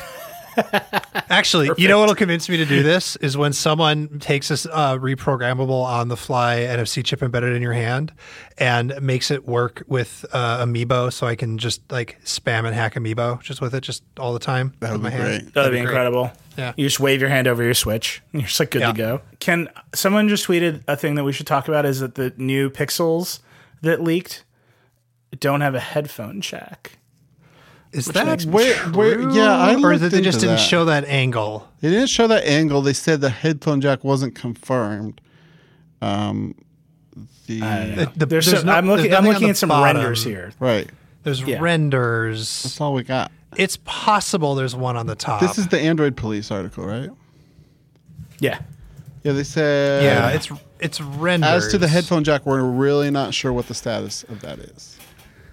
Yeah. This, so now I got to put it in the Pixel. So I have one last minute with a phone with that. I guess the S8 has one. This is a real Twitch Uh, stream. the, the Pixel has right a now. a real big, not real big. It's got a camera bump that I'm not super fond of. Yeah. Like I said, this is a real Twitch stream of a podcast. It's just me reacting in real time to Twitter. it's a great video game I'm playing called People Tweet at Me. So here's there's a bunch of Apple stuff to talk about. Um, and then I, we we definitely have to talk about Elon Musk and Mark Zuckerberg getting into a Yes. fight this week. Um, so the Apple stuff that is like important on the policy side, um, this is I don't even know how to begin this story. Trump like tweeted Tim Cook said promised me he's going to build three huge plants. Apple refused to confirm that that happened. They just like no commented on it. So that's like a, a weird Trump moment. But then Foxconn uh, announced that they're going to build a $10 billion LCD factory in Wisconsin, which everyone assumes is somehow related to this Apple thing. But, But it this turns out it's probably making yeah. it's making TVs for Sharp. Right. And Right. uh, if the rumors are true, uh, the iPhones are going to have OLED screens. So there's a huge Right. disconnect there. So that's something. Small aside, it looks like they're getting three billion dollars in tax breaks if everything works out as they're saying it will. But nobody knows if Foxconn's really going to do it uh, to the level that would give them all those tax breaks. Uh, but if they do get all those tax breaks, that uh, works out to the, possibly the equivalent of like a million dollars in tax breaks per job created because they're saying three thousand, but maybe thirteen thousand. Who knows? Uh, it's all very very fuzzy. Yeah, it's it's like a very Right. confusing confluence of Trump tweeting and that has that has just become a phenomenon that is unlike anything else in the world, right? Um, then Apple just like ice like just ghosting basically on the story, and then Foxconn saying something that feels like it's related but might not be related, uh, and then the incentives to lure Foxconn to Wisconsin are out of control. So it's great that they're manufacturing things in Wisconsin. I'm from Wisconsin. I'm that's great. Build more factories and employ more people there. But it definitely seems like the way our government and the state government are is luring jobs back from China is by just straight up paying upfront money or like allowing these tax breaks to happen. So- Uh, I think Bloomberg calculated that you could give everybody in Wisconsin an iPhone. You just buy them an iPhone for the cost it will take to to for these tax breaks to go into effect. Well, so I would think thinking. oh, I I just read this seasteading book. You guys up on Mm-hmm. seasteading? I mean, as a man who Insofar only as I wants know to what own a boat. is. Yeah. Say what? Oh, I'm saying my goal in life is uh, 100% to live upon the sea in a nation of my own making. Great. Well, so you're already on board. So the base uh, something that the so to speak. oh so the seasteading, like one of the big things that a lot of the seasteading advocates talk about is the the success of these special economic zones, like Shenzhen, where Foxconn has obviously been super successful. And what I wish somebody in the U.S. government would talk about is like, well, what if we just made tried to like imitate China and make a Hong Kong or a Shenzhen like no rules, just right kind of neighborhood where people can come and and you know build big because we got a lot of land, we got a lot of places where not a lot's going on. Like you wouldn't want to do to it do it to like an existing vibrant successful city but you know the the the companies that are involved in the special economic zone take on like extra responsibility for the infrastructure and the building out of the city. In exchange, they get way better like tax treatment. Because that's the thing, like a lot of these tax breaks are just they won't pay as much, but you know they're also going to show up in at all. Like they're not going to show up at all unless they get these tax breaks. But you know you you don't want to get it to like so buddy buddy crony backroom deals. It'd be nice if like if you're going to make a huge factory that's going to make big stuff, you get this deal. Like make it something that's open to all. So, anyways, read Yeah. read this book about seasteading. It's really exciting. I don't. How are you getting from let's build a? Hon- By the way, one of the main pieces of Hong Kong is that it is remarkably more free than mainland China, right? Like That's the whole point. But I don't know how. How are you getting from? But Well, we the lack of taxation is a freedom, like a like a like a reduction in the amount of your profits. Like it, you have to like Yeah, but- look at when you're building a factory. Will this be profitable? And like, well, if they take this much of our profits, it won't be profitable. But if they take this much, then we can pull it off. No, I'm with you. I just think the difference between Hong Kong and mainland China and places in the United States with lower taxes and other places is vastly different. And I'm also confused at how you're getting from that to we should build nation states on derelict oil tankers in the ocean.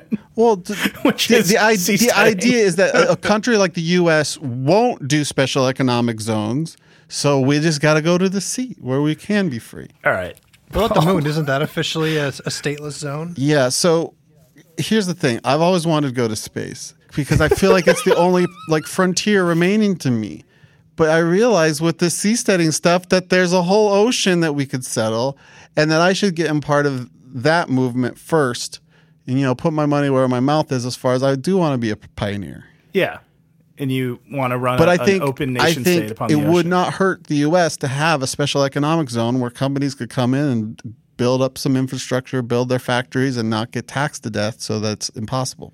But that's what states are doing, right? I mean that that that's been around for a long time. Like the reason they make BMWs in South Carolina is because the the state lured BMW there. The reason, you know, like this ha- this is true of the car industry forever. So if, now if it's going to be true of the tech industry, that's great.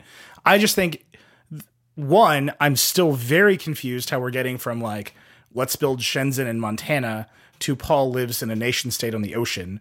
That is not clear to me. Second, and I'm if you can bridge that gap for me, I'm all ears. Uh, Second, I just think the the thing the the negative impacts of of those special economic zones are real, but some of the things that they're allowed to do there are things that we already take for granted in this country. also, it's just not clear that this is an Apple plant in Wisconsin. It's oh, it doesn't Yeah, I was like say, it's an main Apple thing. My takeaway is my takeaway is the person whose job it is to confirm or deny things that Tim Cook has said uh, must be the worst because Donald Trump just like tweeted a thing and it's like, uh, we're not going to say anything about that, which is kind of just step. I know we've been living with like weird tweets from Donald Trump for a while, but just pause, just take a moment.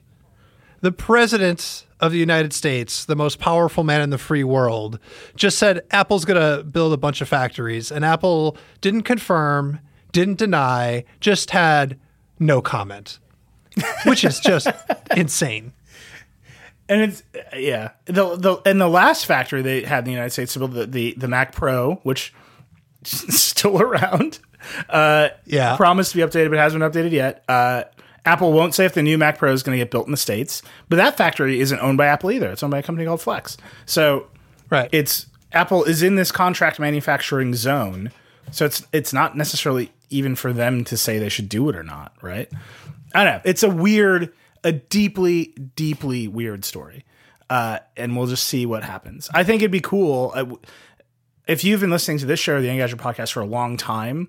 We have talked a lot about Apple's responsibility to manufacture things um, and where they're manufactured and the working conditions in those factories and lack of transparency into those working conditions. It would be cool, but it's just we are definitely in a zone where the president tweeted he had a conversation with Tim Cook that Tim Cook refuses to confirm or deny. Okay, wait, wait, just to clarify though, if three Apple partners or three or Foxconn announces two more big plants or something like that, does that count as like a only kind of misstatement by Trump? Uh, because like Apple's That- not that's going. fine. No, no, Apple's you're- not going. Well, but Paul, don't, don't they have to make things for Apple I, for it to would make me feel better if those three things were making things for Apple as far as Trump's statement. Yeah. But like, it, nobody's gonna like say it, Trump was a liar if if unless Apple actually is making their own manufacturing plants, right? No, no, no. It, it, it, Uh, if yeah, Fox, would- if final fine. assembly for the iPhone happens in Idaho, right, and there's three factories there that do, that's great. All right. And if those factories are owned by Foxconn or whatever, that's fine. Okay. If Foxconn is making sharp TVs I, in Wisconsin, I agree. That is not what Trump said. Right. So there's just this incredible disconnect in the story that Apple is not talking about because they're just not talking. Mm-hmm. And that's like Apple's way. Yeah, like, can I ask you a question that's going to make you possibly sputter? Yeah. Love to sputter. How much of Apple's uh, decision about where to put these factories do you think has actually secretly been about patent deals and Qualcomm? Um, Very little. Zero? I- very Okay. Yeah, I just you know I'm I'm still I'm trying to write this big thing about the, the Qualcomm case because it is so crazy. Uh, people have actually tweeted that we should talk about it too, um, and it's it's just it's starting to amp up, right? Like Intel has sued Qualcomm now. Um, it there's like a weird tangential relationship here between the state of Wisconsin and Intel and Qualcomm and Apple, right? Like Apple just had to pay a huge fine to the University of Wisconsin system because A series processors violate a patent that was developed at the University of Wisconsin. That I went to that school. The they have an arm of the university system called WARF, the Wisconsin Alumni Research Foundation.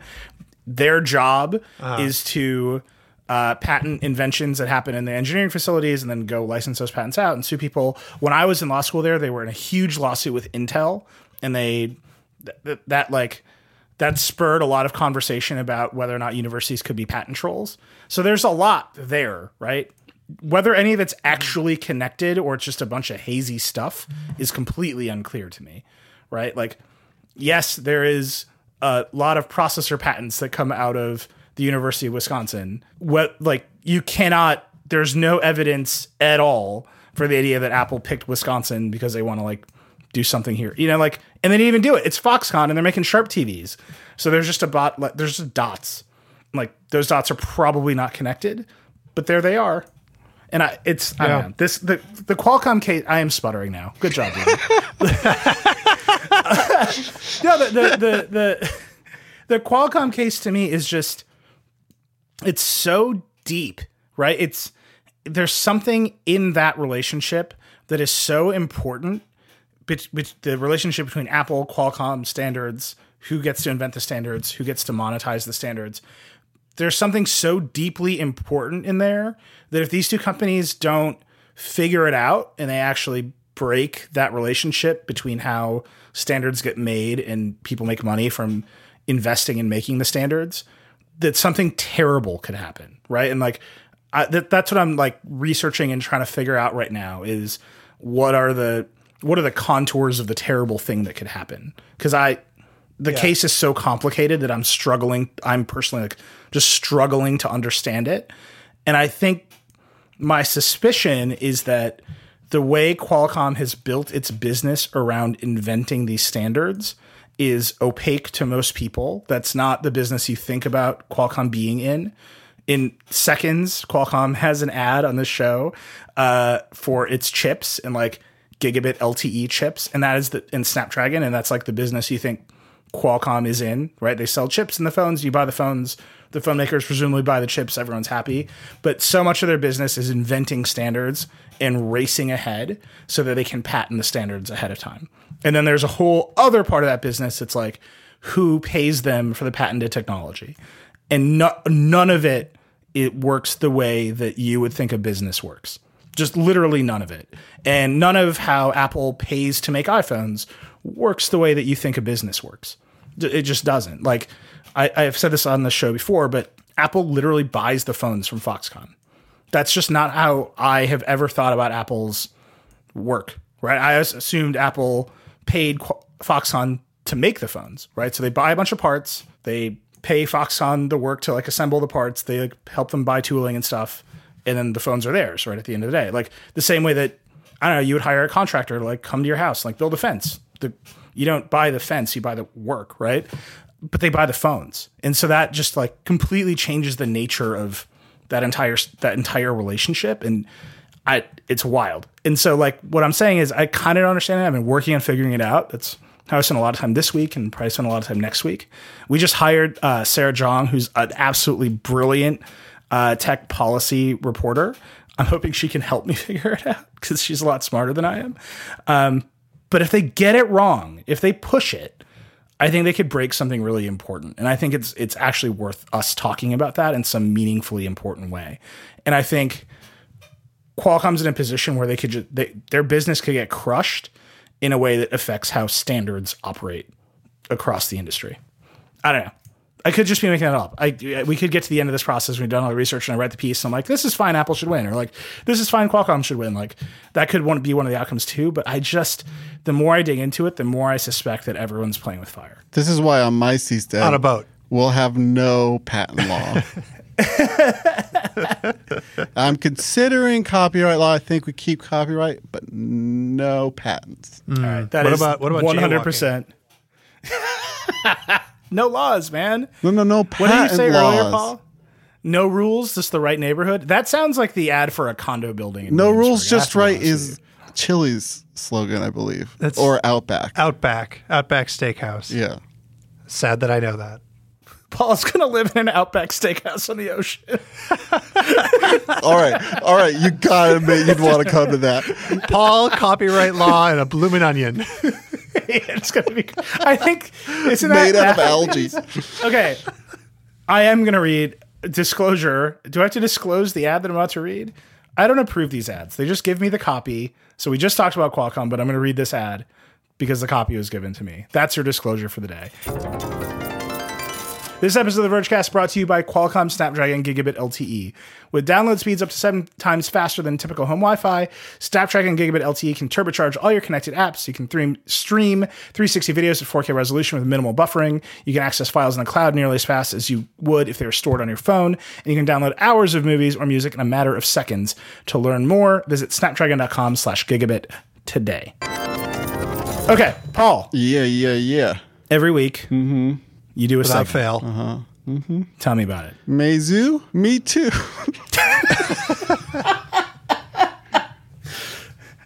All right. Um, how do you guys say it? Meizu or Meizu?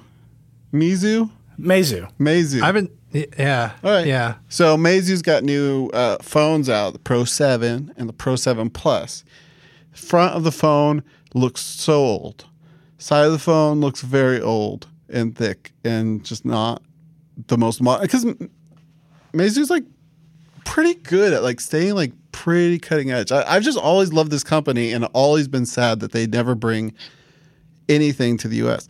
But they put a screen on the back and instead of it just being like an e-ink thing, like we've seen like phones that display some small amount of information.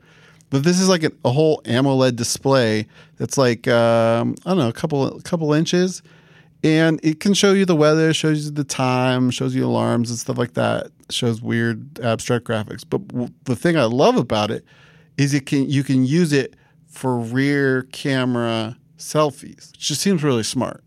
And so like I I just think to any phone manufacturer, you know, if you if you got the space, got the time, got the battery life, just put a screen on it. Do you remember when point and shoot cameras just kept on adding screens to like the front or like swivel screens and like the oh, hardware got insane what for a was minute? that camera with a little screen on the front? I feel like I it's like it was a an Kodak. Olympus. What was it? There were so many. I thought it was an Olympus. Didn't, there were didn't so Sharp many of make a dual screen like clamshell? Oh my god, Sharp dual dual screen clamshell point and shoot camera. Sign me up. Someone get on eBay right now. There was a time when we used to cover every point and shoot camera that came out as though it was breaking news. That time has passed. Yeah. Yeah. Uh, I like you- this idea of do you the think phone we're- and the, we're- of the screen in the back just for the camera. Yeah. I just think it's, I mean, it makes the phone obviously thicker, probably shorter battery life, but it's just like, it's like a nice option. I'm just glad it exists for people only Yeah, in China. I got a I got a, a DJI Osmo and I've been playing around with it and I realized like I really would prefer to use the the rear camera, but there's no way to actually see, you know, what I'm shooting. I have to use the front camera, which isn't as good. So I would love to have a little screen on the back. This is the mo- this is the module for the essential phone that I want. Additional screen for selfies. Oh, that's smart. Oh, that's that's really smart good. as a module. Wait, I found a, Sa- Right. a Samsung camera from 2009.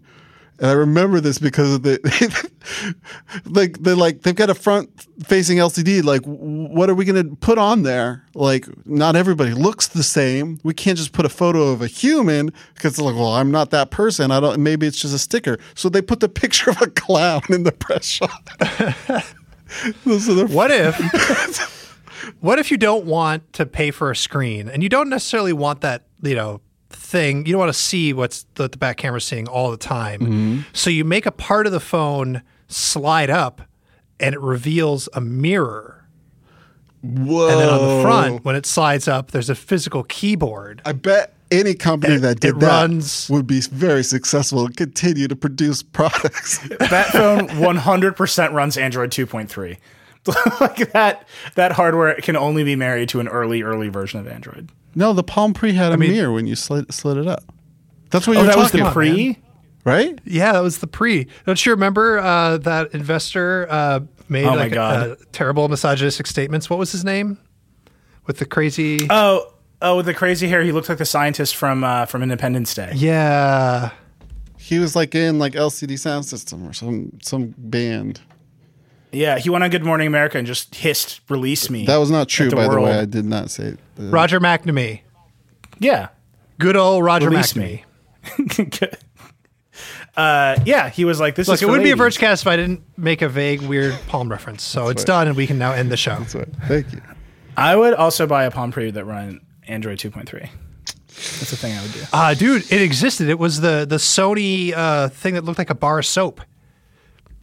The Sony uh, Android phone. It was a it was a horizontal slider. Uh, it was Oh my God. amazing. Man, so much history. I had one. It was great. We A lot of reviewed it. We today. wrote about it. By the Okay, we gotta go ahead. Paul. the Samsung TL220 and TL225. If you want to see a picture of a clown, just saying. I'm talking about the wanna see. Xperia Mini Pro. All right, we, That's I. I've I put a bunch 2011. Of, the Xperia Mini Pro is great. Somebody reminded me of the HTC First yesterday, the Facebook phone, uh, and I admitted to them that I actually really liked using that phone. Although I turned off all of the Facebook features, it was just a nice piece of hardware. Uh, Yeah. we, I, you know, I put a bunch of earning news on the end here. We're kind of going over time. Is there anything? Google made a bunch of money. Facebook made a bunch of money. Twitter uh, did not add any users in America this last quarter. Uh, it is actually like losing some users. Is that w- w- how do we think about that?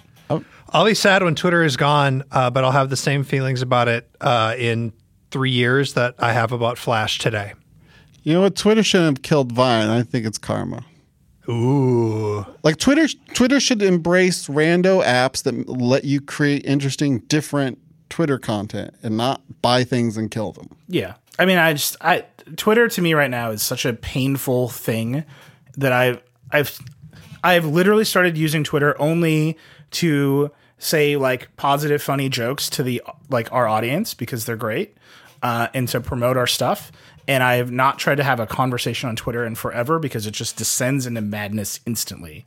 And I, that's I've, I've never been happier with my Twitter experience. It's like jokes and questions like you know a bunch of people tweeted us about what we should talk about today. That was fun.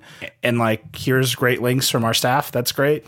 But any real conversation that that time for me has passed on Twitter, and I think that's that's a huge problem for them. Last one that we should bring up, and I actually think this is really cool. Uh, Micah went to a music conference this week, saw the new head of YouTube Music, uh, Lyor Cohen, who's a big deal in the music industry, like right up there with Iovine, I think, in terms of stature, not in terms of like I produce Tom Petty, but in terms of stature. Anyway, Right. uh, Cohen said there. Uh, by the way, you should watch if you have not watched the Defiant ones on HBO about uh, Jimmy and Dre. You you should go watch it. It's a the last episode kind of turns into an Apple commercial. It's fine. Um, it's it's what you would expect, but the early episodes are the the footage that they unearthed of those two doing stuff is just worth watching. Like the first time Dre DJ'd at a club in Compton, like you can watch it. It's incredible. So like just Wow. go watch it. It's like it's just worth it for the archive footage and the people telling story like oh that's great. And at the end they're like and then they reinvented music again with Apple Music and you're like, well, I'm not going to watch the last 20 minutes of this. Meh. But like, but of course, like you, you, you- have to forgive them for it because of course that's how it ends. But it's totally worth watching. Anyway, uh, Lyor Cohen, who runs YouTube Music, uh, said that YouTube Red and Google Play Music are going to merge to create a new service, which I think confused a lot of people. Dieter, it seems like you have a handle on this. Can you go through it? So, Google Play Music has had a few different names for the subscription part of it. That you know, not the free version, but the actual like you know music service that you pay for. Uh, it was all access and then unlimited, and then I think it's just Google Play Music. You pay for it now, uh, even though there's still a free version. And then they launched YouTube Red, which is don't get commercials in YouTube, and also you can download them for offline viewing. Uh, they also launched another app called YouTube Music, which was just for watching music videos and using YouTube as a like a music player. Um, the confusing bit is everything I just said, basically, uh, because if you subscribe to one of those two for pay services, you get the other one included, and nobody knew it and nobody knows it. So, like, there's people who bought YouTube Red and had no idea they have a free music streaming service in Google Play Music. Vice versa, there's you know five or ten or a dozen people who are are still sorry that's cheap cheap shot at broadcast listeners love Google Play Music. All the Google Play Music listeners didn't necessarily know they had YouTube Red. Uh, so basically, the the teams merged. Uh, the YouTube Music and the Google Play Music uh, teams, I believe it was. And so everyone saw the writing on the wall that eventually these services were going to merge, at least in terms of branding and just like the idea of the offering. So uh, he finally admitted it on stage at this music panel. Micah was there. Uh, Micah wrote it up. We published it, and then immediately had to like update the article because it was so clear to us that we were talking about subscription services, but everybody on the internet who saw it in that minute last night assumed we were talking about the apps because everybody just thinks in terms of apps now. So we had to clarify that we were talking about the branding and like the idea of these subscription services. So that's what's happening. It'll probably happen next year. Google won't, by the way, Google, just like Apple wouldn't comment on Trump, Google wouldn't comment on their own executive statement about this thing beyond them saying we're looking into it, we're thinking about it. What should Yeah, they of call course. it? They should call it YouTube Music. Google ah, Prime. They absolutely No, should. they should they should call it Google Prime or something. Google- they're what about Google they're about. Plus? They need it needs to be a subscription service that gets you a whole bunch of Google crap. It needs to get you YouTube Red. It needs to get you Google Play What Music All Access. TV? It needs to get you cloud storage on Google Drive. It should give you a discount on Go- on YouTube TV, if not a YouTube TV subscription. It should get you like free rentals in Google Play Movies. They should they should put together a package of stuff just like Amazon has with Prime that you get when you subscribe hmm. to Google. That's what they should definitely do. I don't think they're anywhere near having a coherent set of offerings for a consumer to make that mm-hmm. possible. This is one of the reasons that Amazon is so compelling and interesting is they have with people noticing but not really paying that much attention slowly over time built up a whole cadre of services anchored to you know free shipping on Amazon that people like, just feel like you need to have a Well, subscription to. Uh, Google could do the same thing. They just have they don't have as firm of a foundation as Amazon did, but it's very clearly what they should do to like make it understandable that you can you can either just use Google stuff for free, or if you pay them a little money, you get like way better versions of those in, experiences. in like a really weird parallel that I just noticed right now. Like Google uh, on You- YouTube has had this adpocalypse ba- basically since like the PewDiePie stuff happened. Yeah.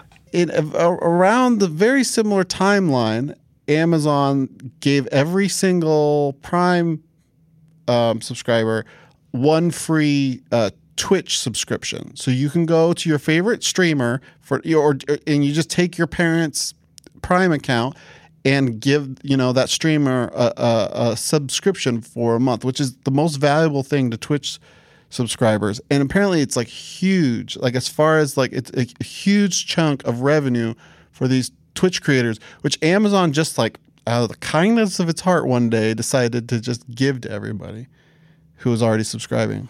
No, that's not kindness. Actually, Ben Popper had a very smart tweet uh, about Twitter and how they had no user growth. That one of Twitter's core problems is they don't offer a way for anybody who like contributes to the platform, any creators on the platform, to make money off of it.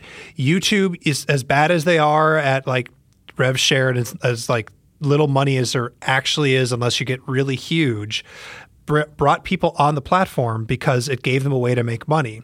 And so Amazon making it slightly easier to make money on Twitch, making it like a basically free thing for the user to like kick money to somebody is a genius move because it draws creators to the platform and encourages them to make stuff on the platform. So it, I don't see it as kindness out of Amazon's heart at all. I see it as a very, very savvy Well, I move. I definitely agree with you. By the way, I completely disagree about Google Prime. I think they, the Really?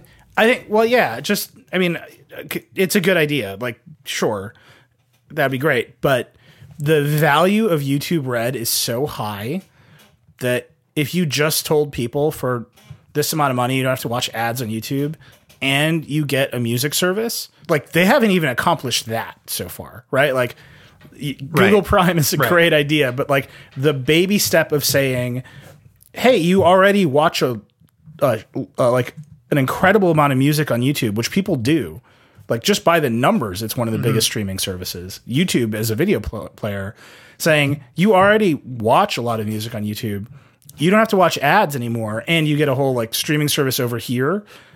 That is just a compelling thing to say to people, right? Like you don't have to do the whole thing. What if when you pay for Google Prime, they will send you a hacked old iPhone 4 that they bought, and it will allow to allow you to use iMessage on Android because it'll forward all your messages. Oh my god, that's all I need. You really thought this through.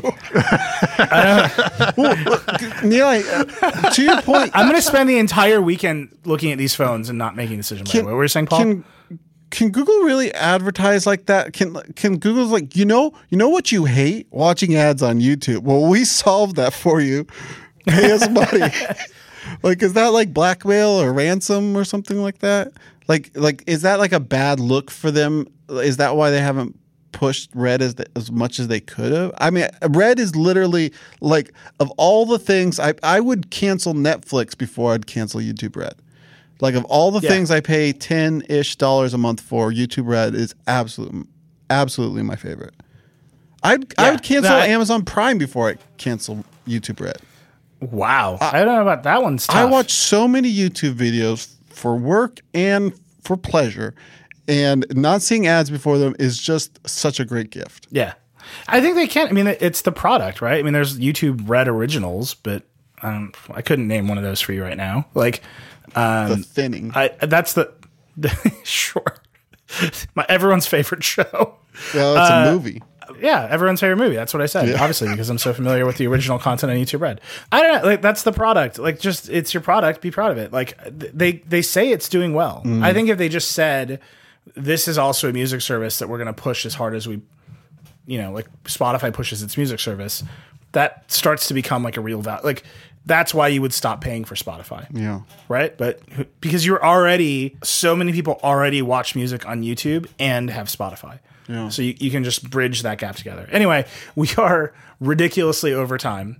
Uh, that was like a it was like a chill wander through our feelings kind of Vergecast. We didn't we didn't talk about Elon Musk and Mark Zuckerberg, and I wanted to weigh in just to say that if Uh. Elon Musk says that Zuckerberg's knowledge on AI is limited, well, what's the opposite of limited? Unlimited? Is he saying that he has unlimited knowledge about artificial intelligence? like everybody's knowledge. Less limited. I guess so. I don't know. I Here's- I just think Musk is wrong. Zuckerberg's kind of right, but James Vincent, who wrote up our piece for The Verge, is super right that there are dangers about AI, but there's not Skynet. here's what I I read. James' piece is great. You should read it. I read like other coverage, like CNN coverage, like like mainstream press coverage, um, and so many people brought up the video that Zuckerberg made about his like in-house smart house with Morgan Freeman's voice. Is like he built this thing powered by Morgan Freeman, and it it just drove me insane because that video is so fucking fake. Like it's so so fake and bad.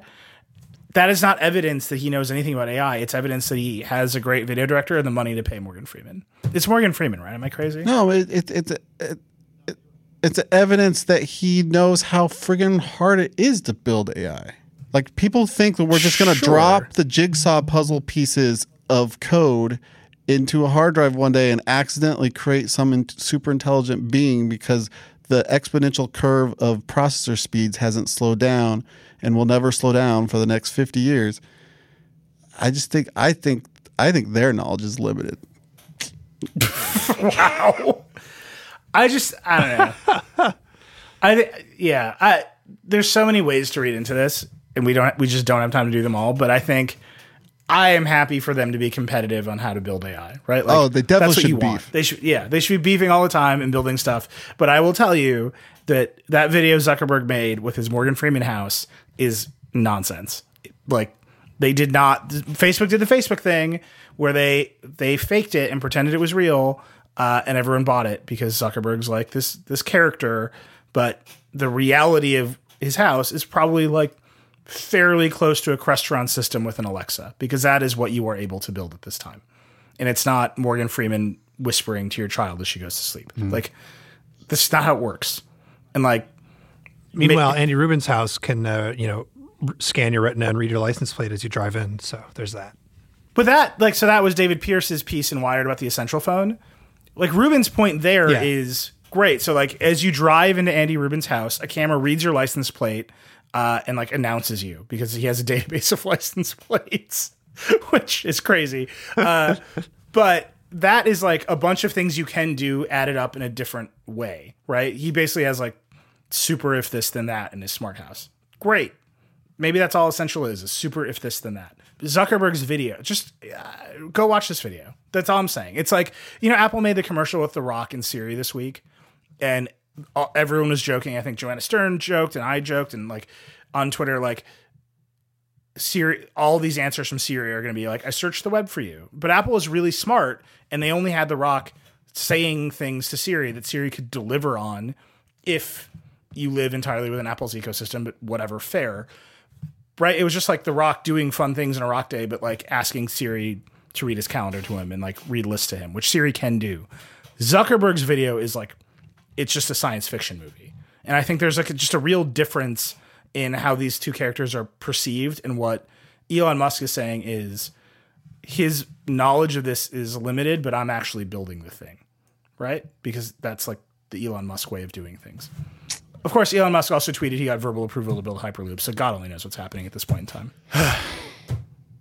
I didn't sputter that time, but I'm, I'll, I'm still worked up about this this Morgan Freeman video. Anyway, that is the show. I want to call it one thing that you should definitely read on The Verge at the very end.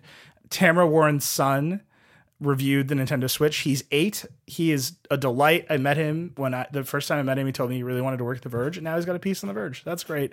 It is like the most adorable thing we've ever published. I, I cannot encourage you to read it more than I am right now. Anyhow, uh, you can follow us all over the social medias. I'm at Reckless on Twitter. Paul is Future Paul. Dieter is at Backlon. You can also follow Verge on Twitter. We're on Instagram at Verge. What is happening on Instagram stories lately is really great, and I encourage you to look at it. Um, we've just been playing with that a lot. You can also listen to more podcasts. Uh, Lauren Goode, who's on the show, hosts Too Embarrassed to Ask. Kara Swisher hosts Recode Decode. Peter Kafka hosts Recode Media, which is wonderful. We're also getting ready. We're like, we've had some conversations. We're about to pilot some new shows. You're going to be hearing those segments on this show at first as we test them out. So get ready for that. It's going to be cool. I really would love more ideas. Like we're in pilot season basically. So let me know if there's shows or formats you want to hear. I'm super into it. And you can rate and review us on iTunes, which you should do because that is ultimately how people find podcasts. Or tell your friends. Just tell all your friends. And I think that's it. That's the show. Thanks for listening. Rock and roll. Paul. Paul. Snip, snip.